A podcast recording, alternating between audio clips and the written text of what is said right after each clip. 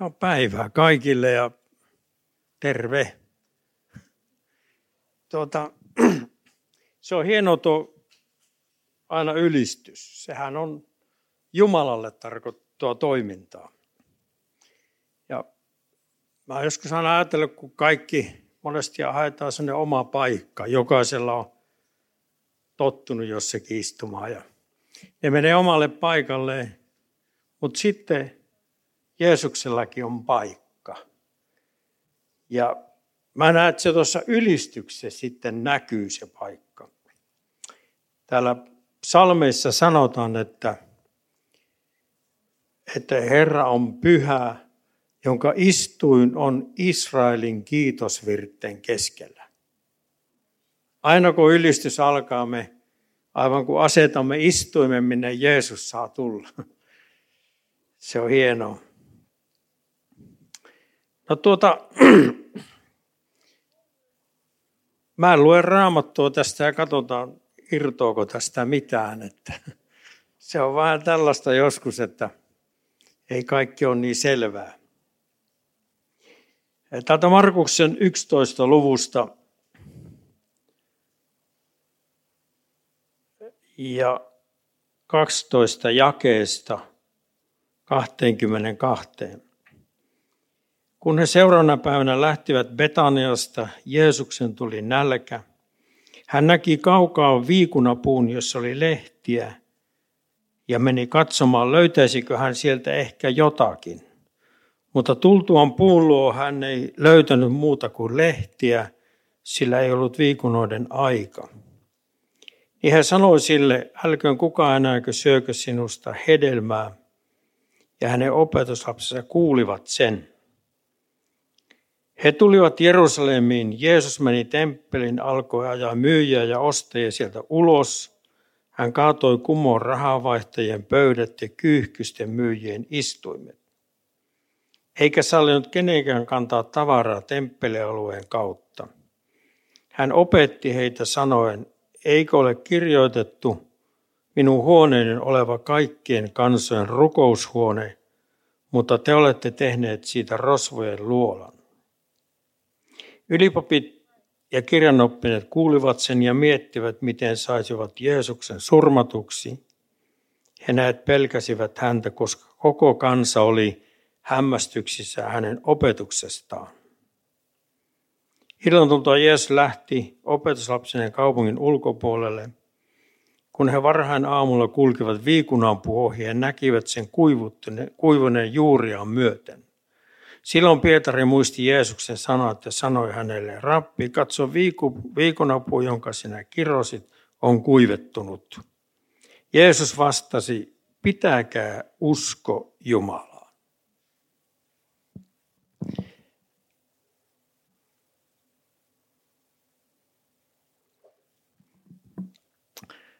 Nämä raamatun tutkijat sanovat, että nämä kaksi asiaa liittyy toisiinsa. Tässä on samasta asiasta kysymys. Kun Jeesus tyhjensi tuo temppeli,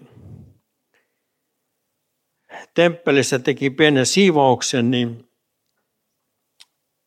ilmeisesti täällä on nämä myyjät on jossakin siellä pakanain esipihassa myymässä kallilla hinnalla sitten näille ulkopuolisille, jotka tuli temppeliin kääntyneet tai muukalaiset heille myymässä kallilla hinnalla uhrie uhreja ja vaihtamassa rahaa. Sen takia Jeesus sanoi, että hänen rukoushuone on kaikkien kansojen rukoushuone. He olivat vähän niin kuin estämässä ihmisiä tulemasta sinne. Ja tällaista kaupankäyntiä oli siellä olemassa ja Tästä me voimme hyvin selvästi nähdä, että tämä ei ollut Jeesuksen mieleen tämä homma. Ja tuo viikonlopu-asia liittyy siihen, siinä oli lehtiä, mutta samaan aikaan siellä olisi pitänyt olla kypsymässä jo viikunoita, mutta siinä ei ollut. Ne kuvaa jotenkin tuota uskonnollisuutta, molemmat, missä ei ole todellista hedelmää. Lehtiä on ja kaikenlaista komeutta, mutta siinä puuttuu se taivaallinen hedelmä. Ja sehän on oikeastaan hyvin suuri vaara. Kyllä itse asiassa kun katsotaan maailmaa, niin tämmöistä, tämmöistähän on mennyt tämmöistä aaltoliikettä. On herätys ja vähän aikaa menee, se alkaa järjestäytymään ja siitä tulee sellainen tekninen toiminta, jossa on tiettyjä kaavoja ja kuvioita. Ja sitten ihmiset ajattelee, että he tämän uskonnon mukaan elämällä saavuttavat jotakin.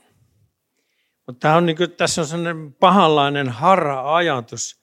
Jeesushan ei missään tapauksessa tuonut uutta uskontoa maailmaa. Että hän olisi tullut tehkää nyt sitten tällä, tämän kaavan mukaan, niin sitten on kaikki hyvin. Vaan Jeesus tuli avaamaan yhteyden Jumalaan, yhteys Isään. Ja oliko se muutama viikko sitten täällä joku sanoi siitä, että kun oli ollut jollakin opas, joka vei jotakin henkilöä viidakkoon ja kun oli mennyt kaikkien risukkojen läpi, niin se oli yhtäkkiä kysynyt se hermostunut se opastettava, että eikä täällä ole mitään teitä. Niin se opas sanoi, että minä olen tie. Niin tässä on tällainen ajatus. Jeesus on tuo johdattaja. Ei me voida tehdä aina varmoja teitä, että se näin, näin asiat tapahtuvat. Vaan Jumalan yhteys Jumalaan, se on se päämäärä. Jeesus tuli palauttamaan yhteyden isään. Uskostahan käsittää, jotkut käsittää, että se on, me saamme synnit anteeksi ja pelastumme helvetistä, joka on aivan totta, ei sitä käy kiistäminen. Se on täyttä todellisuutta. Mutta se ei siinä ole kaikki. Hän, Kalatalaiskirja puhuu, että Jeesus pelastaa meidät uskonnosta – lainalaisuudesta. Jeesus pelastaa tästä maailmanajasta ja omasta itsestämme. Monenlaista tapahtumaa, joka toteutuu tuossa yhteydessä Jumalaan. Siinä se vaan toteutuu. Ihminen ei voi itse asiassa vapautua siinä mielessä raamatullisesti. Hänen täytyy täyttyä pyhällä hengellä – ja Jumala henki hänet vapauttaa. Ja siinä on, hengessä on se vapaus. Nehän mä sanotaan, että pyhässä hengessä on vapaus. Kokouksessa vallitsee pyhä hengen läsnäolo, ihmiset on vapaita. Saattaa yhtäkkiä ruveta kiittämään, joka ei koskaan kiitä. Joka pitää penkin reunostakin, että varmaan en osoita minkäänlaista eh, tunnekohausta tässä näin, mutta pyhä henki saattaa hänet irrottaa suorastaan siitä. Mä muistan kerran, kun joku sanoi, että oli puhunut, kertoi kuinka hän täytti pyhällä hengellä ja hän sanoi, että hän sanoi Jumala, että älä nyt tee sillä lailla, että hän joutuu naurunalaiseksi.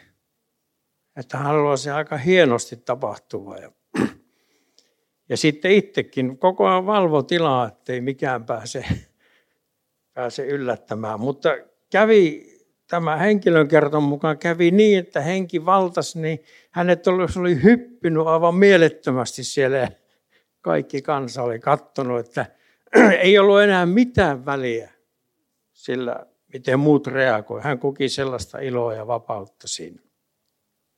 Jumala henki vapauttaa.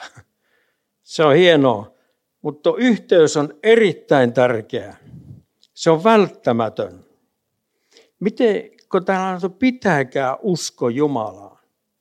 Tässä ihan selvästi sanotaan, että me voimme vaikuttaa uskon säilymiseen. No me tiedetään, että rukous on yhteyttä Jumalaan, sana ja toiminta uskon mukaisesti.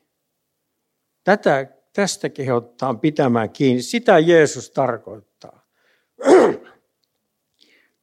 Täällä oli monenlaista uskoa. Uskoa, että kun teet näitä, niin silloin olet oikealla tiellä, mutta Jeesus puhuu elävästä, pyhän hengen vaikuttamasta uskosta, missä syntyy taivaallista hedelmää.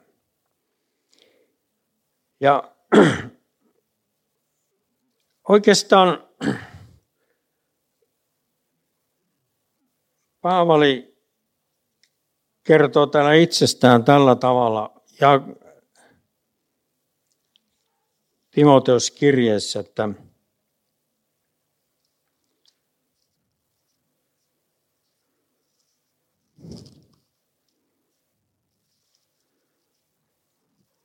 Kyllä mulla Timoteus kirje täällä piti olla täällä.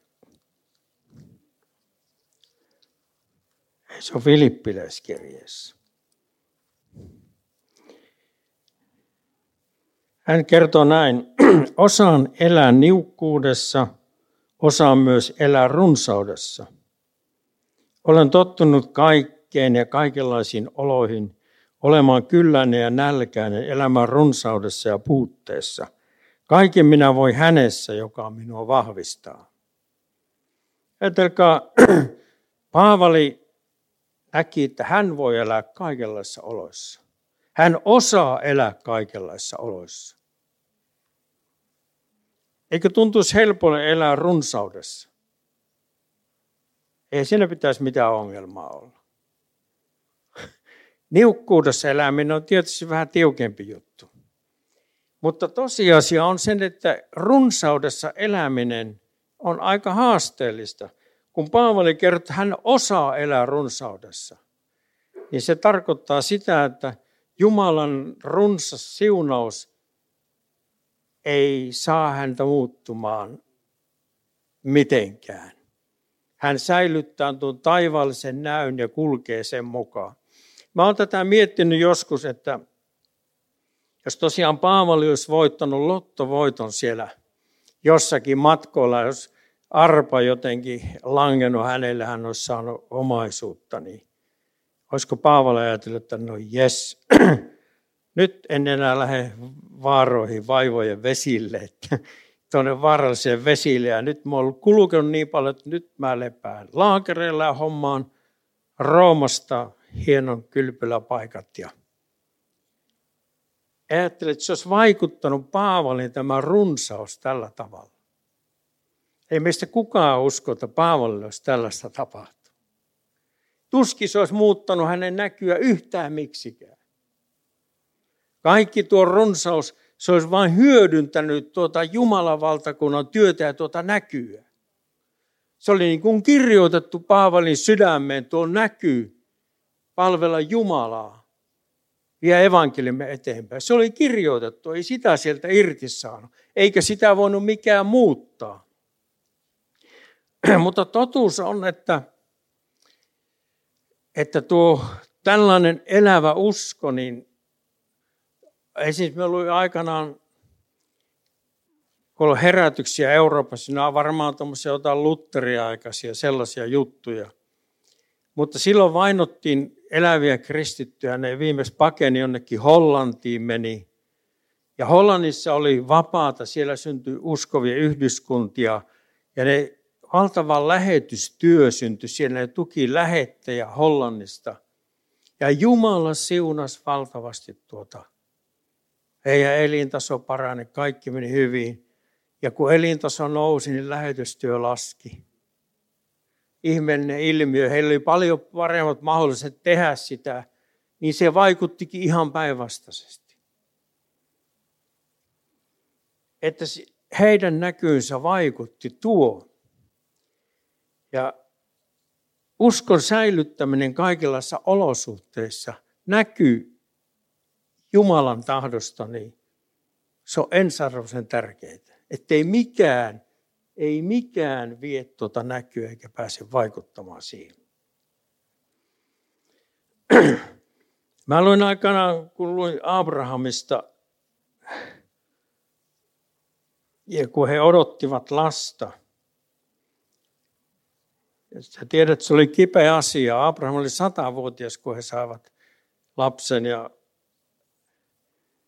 ja tota, niin Saara nyt ei ole ainakaan vanhempi, oliko se 99 vai mitä se oli, jotain tällaista. Niin Abrahamille oli annettu lupaus näin, että Abrahamista tulee suuri mahtava kansa. Kaikki kansat maan päällä tulevat siunatuksi hänessä. Sillä minä olen valinnut hänet, että hän käskisi lapsiaan ja perhettään pysymään Herran tiellä ja toimimaan vanhuskaasti ja oikeudenmukaisesti, jotta voisin toteuttaa Abrahamille sen, mitä olen puhunut.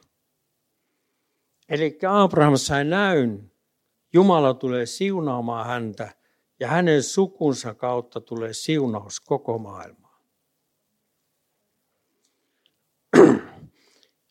Mutta kun ei ollut perillistä, miten ne jälkeläisten kautta voi tulla se siunaus, kun ei ollut jälkeläistä. Ja se oli kipeä asia heille ja kymmeniä vuosia varmaan voivottelivat ja Jumala oikealla ajalla sitten antoi heille lapsen.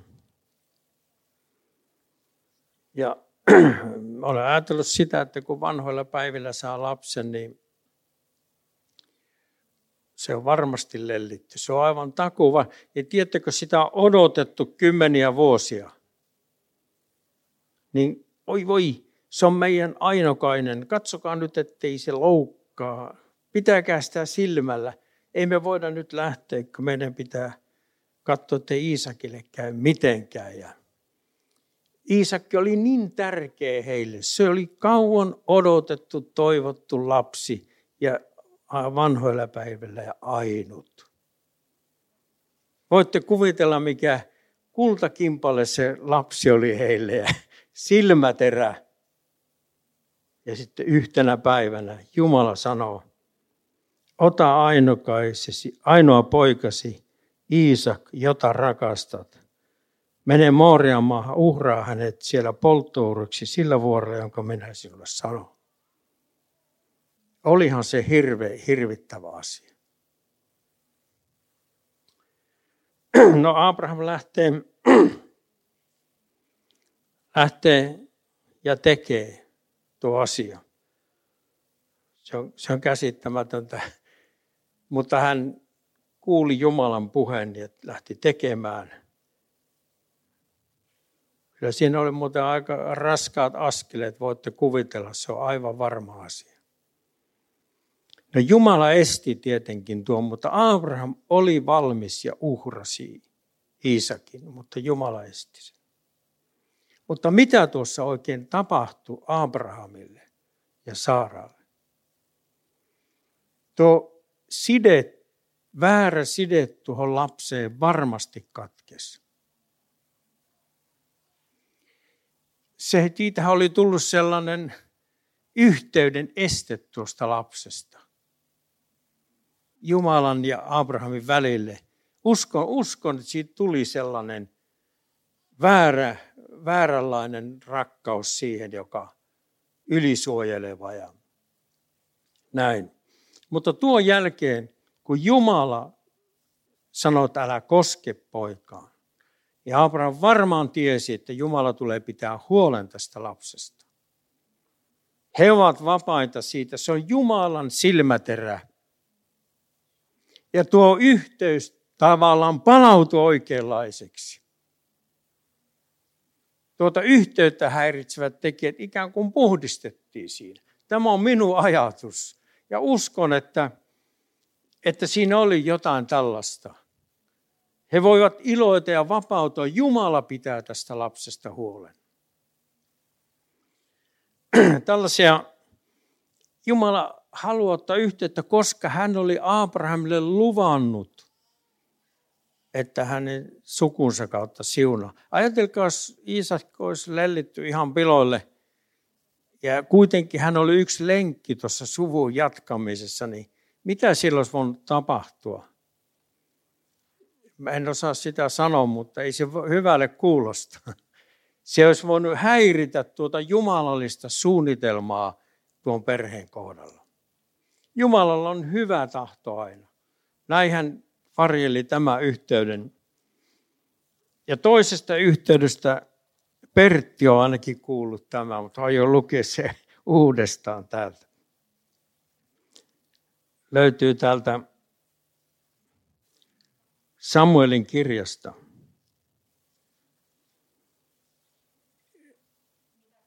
Toinen Samueli 24 ja 1. Herran viha syttyi taas Israelia kohtaan. Hän yllytti Daavidin las, kansaa vastaan sanoen, mene, laske Israel ja Juuda. Eikö ole erikoinen paikka? Joab oli pikkusen hereillä. Sotapäällikkö Joab sanoi, vastasi kuninkaalle, Herra sinun Jumalasi lisätköön kansaa kuinka paljon tahansa, vaikka satakertaisesti, ja saakoot Herrani ja kuninkaani silmät nähdä sen. Mutta miksi Herrani kuningas haluaa tehdä näin?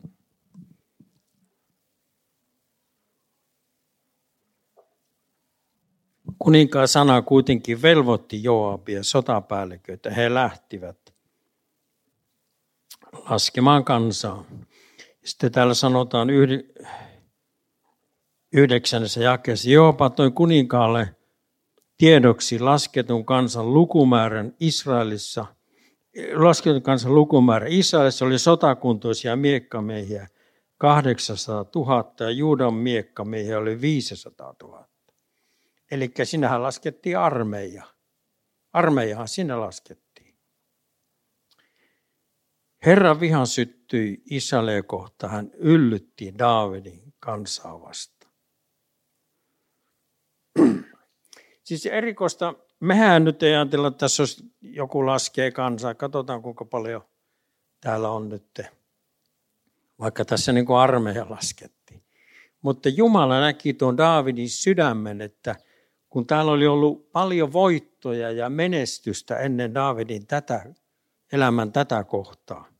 Täällähän kerrotaan, että he menestyi kaikessa. He valtasivat, he voittivat.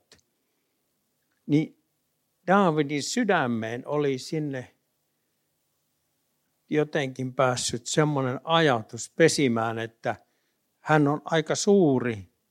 Kuinkahan suuri hän oikein on, kuinka paljon hän on armeijaa mikä heidän voimansa oikein on. Ja kun tässä sanoo, että Herran viha syttyi Israelia kohtaan, mä en miettinyt, että miten Jumala närkästyi niin tästä. Daavid alkoi tuntemaan, että hän on jotakin tässä. Niin jos me ajatellaan, että Daavid oli paimen poika, josta Jumala hän kutsui kuninkaaksi. David sai kokea paimenessa Jumala ihmeellisiä tekoja ja ihmeitä. Jumala kuljetti Davidia ja siunasi. David oli siunattu. Täällä psalmissa oikein kertoo tästä Davidin ajattelusta. Psalmi 33 ja 16 ja 17. Kuningas ei pelastu paljolla sotaväellä, eikä sankari selviydy suurella voimalla. Pettävä on sotaratsu pelastajaksi, ei sen suuri voima auta pakoon. Ja 18 jäi. Katso, Herran silmä valvoo niitä, jotka häntä pelkäävät ja panevat toivonsa hänen armoonsa. David riemuitsi, että ei edes suuret sotavoimat, jotka oli häntäkin vastaan välillä, Saulin joukot, ei ne voita. Ei ne, ei ne määrittele voittoa joku isot sotavoimat. Ja toisessa psalmissa sa, David sanoi näin, psalmi 20 ja 7 ja 8. Minä tiedän, että Herra pelastaa voideltunsa, vastaa hänelle pyhästä taivaasta, pelastaa hänet oikean kätensä voimateoilla.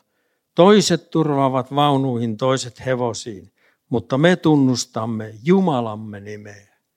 Miettikää mikä riemu Daavidilla. Pyhä henki on häntä siunannut, paimenesta nostanut kuninkaaksi, tehnyt ihmeitä. Me tunnustamme Herran nimeä, ei mitkään sotavoimat voi heitä kaata, kun Herra, meillä on yhteys Jumalaa, Herra on meidän kanssamme. Niin sitten hän sanoi, laskekaa nyt paljon meillä on sotavoimat. Ja Jumala näki tämän vaaran, tästä tämmöisen yhteyden. Daavid oli lipumassa pois tästä loistavasta, yksinkertaisesta uskosta ja luottamuksesta. Hän on lähdössä koko kansan kanssa turvaamaan omaa voimaansa. Ja kuitenkin Jumala oli suunnitelmat ja lupaukset Daavidille ja kaikille, niin hän pelasti Daavidin ja koko kansan hienosti tässä. He palautuvat tuohon yhteyteen. Se on mahtavaa. Tuosta yhteydestähän kaikki syntyy se.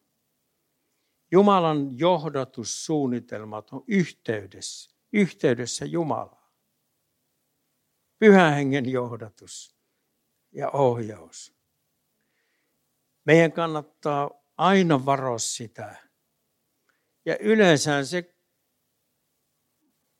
on tämä vaara silloin, kun kaikki alkaa toimimaan. Että me menetetään semmoinen tarve löytää jumalallinen suunnitelma, kun kaikkihan pelaa muutenkin. Yksi kaveri, tämä on kyllä vähän aika rankka vertaus, se sanoi, oli kysynyt, että kerran kun joku kehunut, kun seurakunnassa on kaikki niin järjestyksessä justiin näin menee. Niin se on niin kaikilla on nykyään järjestyksissä, että tapahtuisikohan mitään, jos joku yhtäkkiä ilmoittaisi, että Jumalaa ei olekaan olemassa. Kaikki vaan toimi samalla lailla.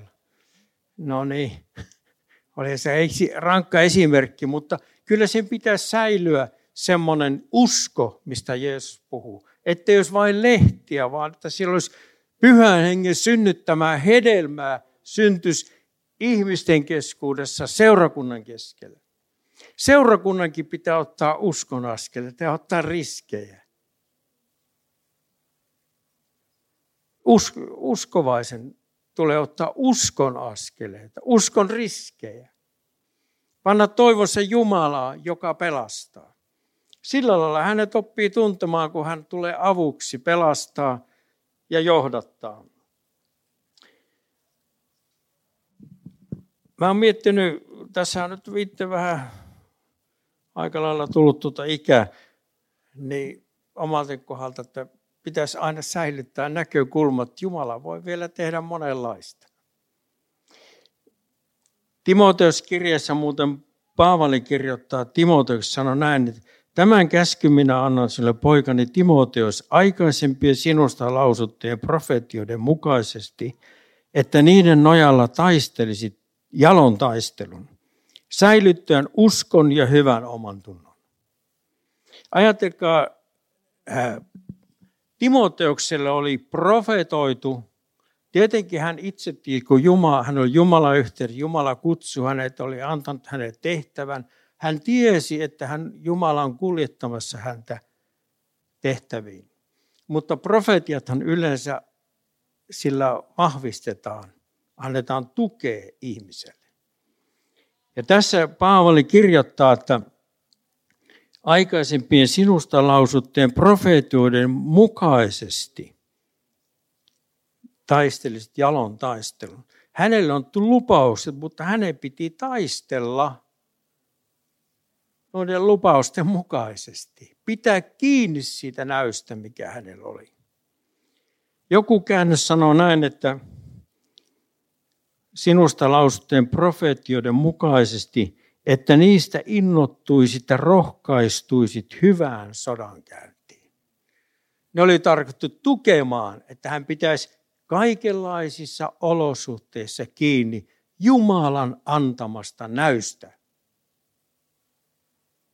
Miettikää, kaikenlaisissa olosuhteissa. Paavali oli oppinut elämään niukkuudessa ja runsaudessa.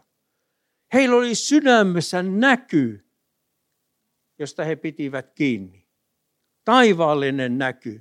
Ja se kesti kaikenlaiset olosuhteet, kaikenlaiset hyökkäykset, paineet. Taivaallinen näky.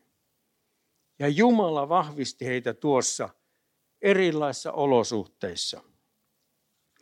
Vielä otan tähän loppuun tällaisen, kun kerkisi sanoa, että onko sinne joku ikärajoite tässä tai onko teillä jotain ikärasismia liittyy tähän. tähän Jumalan käyttöön. niin täällä sanotaan jo ensimmäinen Johanneksen kirje, että Oltahan se löytyy. Johanneksen kirje, olikohan se nyt ensimmäinen Johanneksen kirje kolme ja kaksi jakeesta. Rakkaani, nyt olemme Jumalan lapsia. Eikä ole vielä käynyt ilmi, mitä meistä tulee. Me tiedämme tulevamme hänen kaltaisikseen, kun hän ilmestyy, sillä me saamme nähdä hänet sellaisena kuin hän on. Johannes kirjoitti, että Jeesus tulee takaisin ja me muututaan. Me saamme nähdä hänet sellaisena kuin hän on ja me tulemme hänen kaltaisikseen. Mutta sitä ennen Johannes kirjoittaa, ei ole vielä käynyt ilmi, mitä meistä tulee. Hän tarkoittaa tätä aikaa. Ja Johanneshan oli vasta 80-vuotias tähän aikaan. Ajattelkaa, se koko ajan säilytti Johannes, mitä hän tästä vielä tulee. Minkälainen johdatus Jumala vielä on minua varten. Tässä on kuulkaa elävän uskon aineksia. Ei koskaan menetetä tuoreutta, ei anneta minkään tulla yhteyden väliin, eikä menetetä odotusta Jumalan puoleen. Uskovainen, joka ei odota Jumalalta mitään, sen täytyy olla kuollut. Kyllä on tarkoitettu, koska Jumala on täy yllätysten Herra, hänellä on suunnitelmia, ajatuksia. Häneltä voi odottaa ja hän odottaa, että me odotamme. Hän tahtoo täyttää monenlaisia haasteita ja tarpeita. Aamen. Ollaan rukouksessa hetken tässä. Herra, kiitos, että olemme saaneet tulla sinun luoksesi Jeesuksen veren tähden. Kiitos Herra tästä yhteydestä, joka tuo meidän sisimpäämme, meidän maailmaamme taivaallista tuulta ja näkökulmia. Herra, avaa meidän sydämme silviä aina vaan enenemässä määrin näkemään taivaallisia rikkauksia ja tuon kutsumusta, mikä olet itse kullekin antanut. Ylistetty olkoon nimesi Jeesus. Ylistetty. Sinun työsi on kesken ja sinä edelleen varustat ihmisiä liikkeelle ja tekemään ja palvelemaan ja toteuttamaan sinun hyvää taivaallista tahtoasi. Kiitos Jeesus. Kiitos Herra. Anna meidän sydämiin tuollainen syvä kaipaus löytää taivaallinen tahto. Siunaa meitä Jeesus kasvoisi edessä. Herra, anna meidän kokea pyhän hengen täytettä ja voimaa edelleen. Me ylistämme sinun nimeäsi. Kiitos Herra, ylistetty ja kiitetty. Kunnia Jeesus nimellesi.